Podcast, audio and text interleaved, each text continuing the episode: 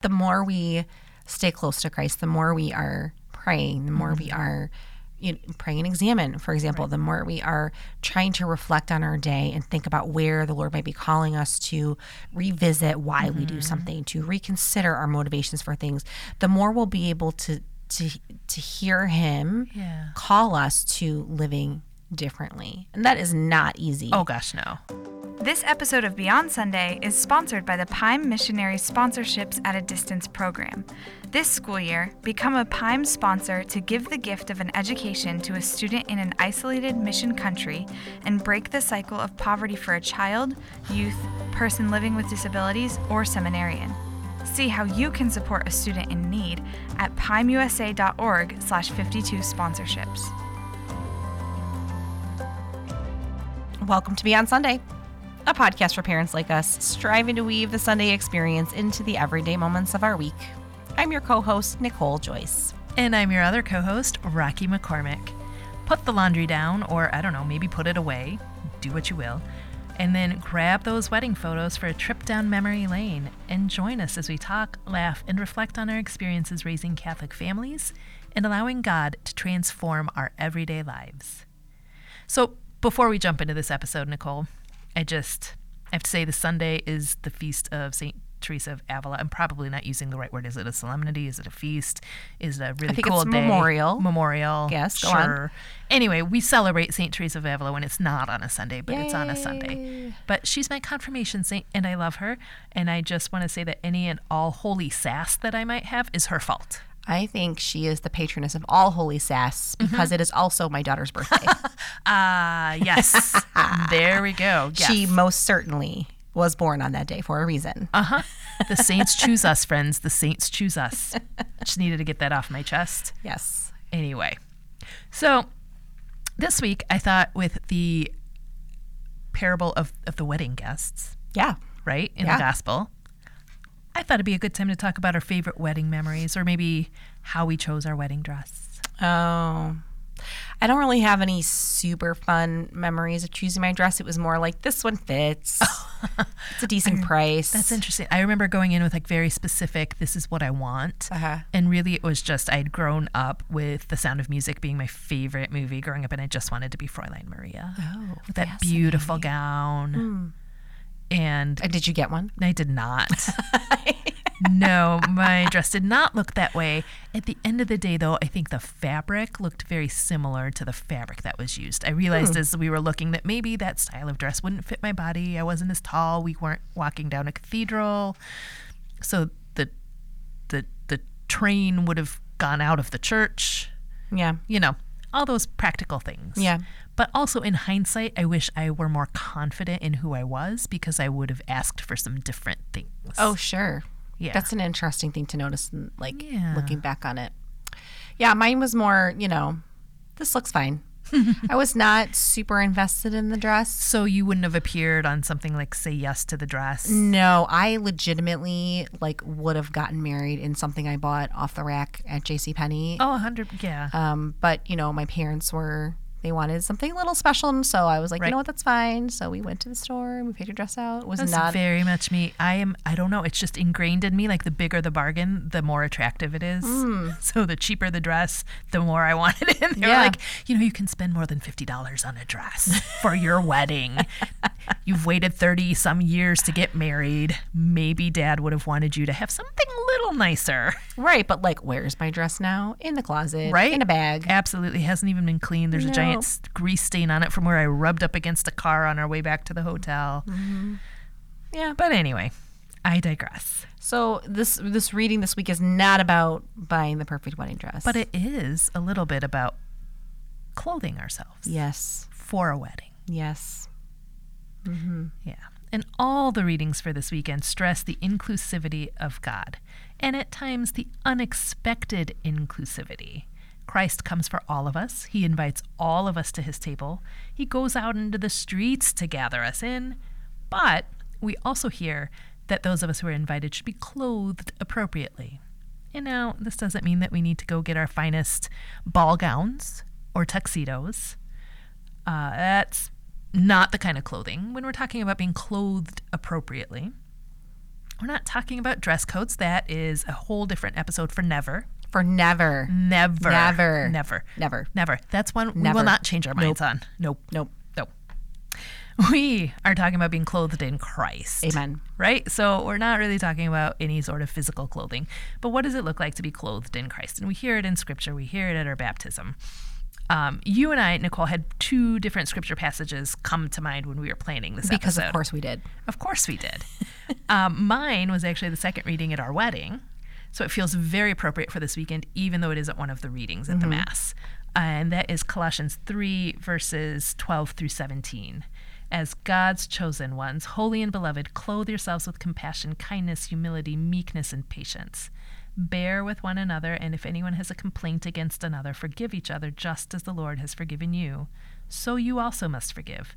Above all, clothe yourselves with love, which binds everything together in perfect harmony. And so that was the one that came to mind for me. I love it. I am a boy mom, You are a boy mom, so the one that came to me was from Ephesians 6 about putting on the armor of God, despite the sassy daughter. of course. Um, well, well I've, been stewing as a boy mom for much longer. Absolutely. I had all boys in my house, even the pets, for years before I finally had a daughter. Okay, people. Okay. So, I still live in You that. cut your teeth as a boy mom. yes, and also my daughter is sass, so she's quite a tomboy, really, when you think Fair about enough. it. Yeah. Fair enough. Um, right now, her favorite toy is a bow and arrow with like suction That's cups on the ends So of the arrow. Yes, Or very, Joan of Arc. Yes, very not your typical princess, right? Um, so yeah, so I thought of Ephesians six when he talks about putting on the armor of God and how our our loins should be girded with truth. We should be wearing the breastplate breastplate of righteousness, our shoes in readiness for the gospel of peace, carrying the sword of the spirit. That that was Yeah. the the reading that came to mind for me, and I think both of those actually kind of speak to the two sides of how we can be Yeah, they are. They're they're two sides of the same coin. Exactly. Right. Because one has to do with how we approach people in love and the other has to do with how we stand up to truth, right? How we how we make truth and and are willing to conform our lives to Christ even when it hurts. Absolutely. Yes. Right. Right. And so let's talk about these two passages and what it means to be clothed in Christ. So, as we were talking about, the one from Colossians really is how we relate to one another as Christ would in our words, in our actions, um, within our families, within our workplaces, within our schools. And I talk to my kids a lot about this too, because a lot of what I'm finding, especially as they get older, is they are uh, quick to react. And so, really, kind of looking at What? Tweens quick to react? What? What do you mean? Their brains are perfectly formed, Nicole. perfectly formed. They have a fully functioning prefrontal cortex. One hundred percent. Oh my gosh! I made I had a slip of, of the tongue, and I said something about how they don't have a frontal cortex. And they were like, And "What?" No, no, no. Tim was like, they still have that part of the brain. Look, they have it. It's just It's just very not- mushy. Right. Like applesauce. Absolutely, or mashed potatoes, whatever. but really talking to them about, as a son or a daughter of God, what should your reaction look like? Mm-hmm. And yes, in private, when you're home, we can go through the range of emotions. But when we're presenting ourselves in public to people, what does that look like? And so a couple of things came to mind. One was um, sibling bickering. How, Ugh. how do we how do we do, how do we approach that in a way that where we are clothed or we encourage them to be clothed with Christ and not the hug it out shirt. Yeah. Although that is really fun. I'm just just throwing that out there. Not the shirt, but the hugging it out. It's kind of fun. So what, what do you got for that?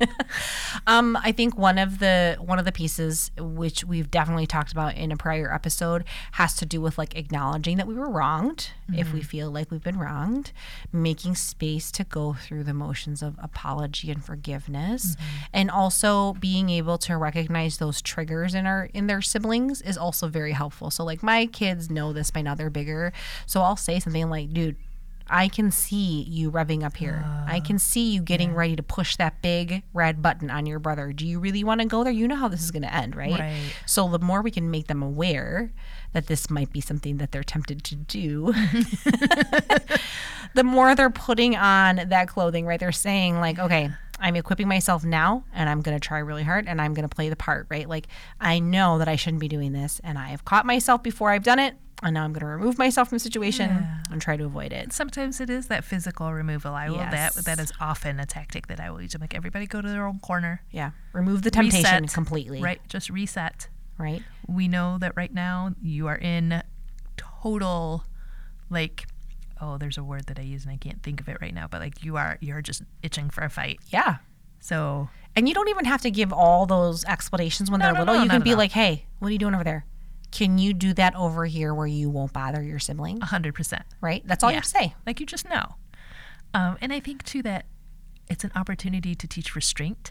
That just because it's going to feel good doesn't mean it is good. Especially when it comes to our reaction. So Yeah. it might feel really good to push that button and get the reaction, and it might be funny, Yeah. but is it actually good? Mm-hmm. And maybe as parents, we can practice that restraint as well because we are kind of sarcastic, jokey parents. What? That sometimes like to see What? what reaction our children have when we mention like certain words in conversation. And I don't know. I don't know. Maybe it's a point of growth for us too. Just a little bit. I'm sorry. Did I see? I think I left out a word from Colossians. Clothe yourselves with compassion, kindness, humi- humility, humor. Humor. Oh, humor. Oh, no, Oh, that wasn't in there. that wasn't in there. But um, but I think it is. It is a practice, right? Like, it's it's not something that comes naturally right away. Yeah, absolutely. Uh, you always have to be building muscles for Yeah. those things. But the more we stay close to Christ, the more we are praying, the more we Mm-hmm. are you know, praying and examine, for example, the more we are trying to reflect on our day and think about where the Lord might be calling us to revisit why we Mm-hmm. do something, to reconsider our motivations for things, the more we'll be able to to to hear him Yeah. call us to living differently. And that is not easy. Oh gosh, no. But if we can work- Especially like especially as a kid, like Oh, that's yeah. the last thing you want to be no, is different. You just want to Yeah. do the thing that everybody else is doing, Right. and it looks like it's fun, and that's Right. that's all your motivation, right? Yeah. So, but we build those muscles a little bit at a time. So even just a small interaction here or there can really make the difference in in increasing their awareness of how they're interacting with their siblings, with other people, with us. Yes. Well, I think the other thing that we really strive to, to practice is that humility bit. So we're clothing ourselves with humility. And that doesn't mean forgetting ourselves or thinking less of ourselves or, you know, considering ourselves unworthy, but really truly considering how our actions and our words might impact another person. Sure. Right. So it is thinking of ourselves less, but not less of ourselves. Yeah. Right. That true humility. And so considering that while it might feel good to me, mm-hmm. that it might not feel good to the person that it's being imposed upon. And that maybe I want to love that person by a full bear hug, mm-hmm. but maybe that person feels like they are being smothered. Yeah. And this goes back to I don't even know what episode, but sometimes we can talk about something theoretically with the kids and they're like, "Yep, yep, mm-hmm. yep, I get it." But then when they're actually doing the thing, they're like, Right.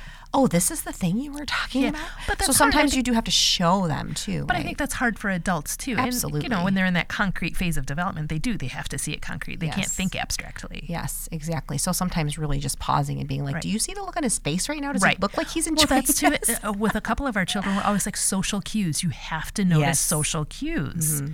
Is my action having the intended result? Because you may intend very much to be kind and compassionate, but the way in which you are doing it, it is not being received Yep. that way. And while that's not on you, you do need to be able to watch for body language. Yeah. Or for their reaction. Absolutely. Right. Without allowing it to define you yeah. which is a whole other a whole other conversation and challenge. So that's our children. Now with our spouses. Hmm. No, I'm just kidding. I'm totally kidding. But again, like this was one we chose for our wedding. Yeah. And it was important to us because this is the goal, like hashtag goals. This is it. We are called to die to ourselves and to put each other first and to mm-hmm. serve one another in kindness and compassion and humility, sometimes in sarcastic jokes, but always for the good of the other, Yeah. right? Seeking peace, seeking restoration. And so that is what we are clothing ourselves with so that we might be recognized as one of Christ's people. Sure.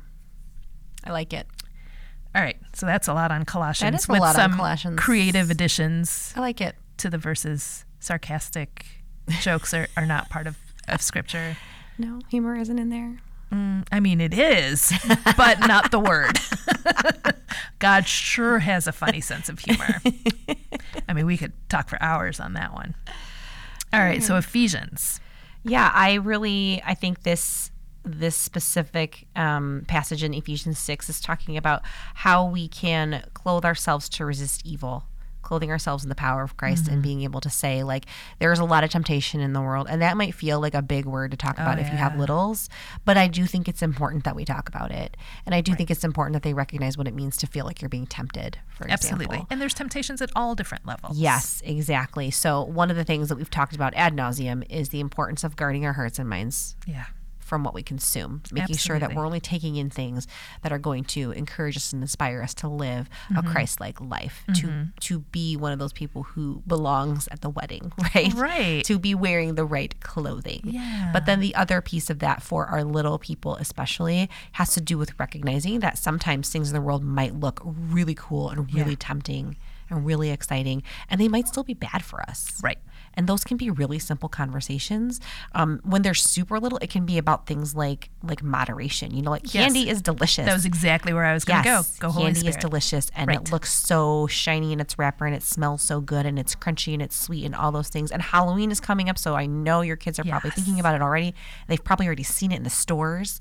I mean, so, it's been out since July, so how they right, not? literally, it's been out since I know. It's ridiculous. So, like, we know how that plays out with our kids. We know the minute they see it in the stores, they turn into little green-eyed monsters. We're like, "Oh, candy!" they can't not think about it. And like, I want to know if your kid has not asked you about what they're going to be for Halloween yet by October fifteenth, because Again, write no us, way. write us, and let us know what your secret sauce is, Right. because mine have been all kinds of iterations of what they want to be for Halloween since last Halloween. Yes. So just talking about that, that's a perfect example of like sometimes something looks amazing, but too much of it could be really bad for you. And they already know. Yeah, I could get cavities, I could get a stomach ache, I might Mm-hmm. not feel good.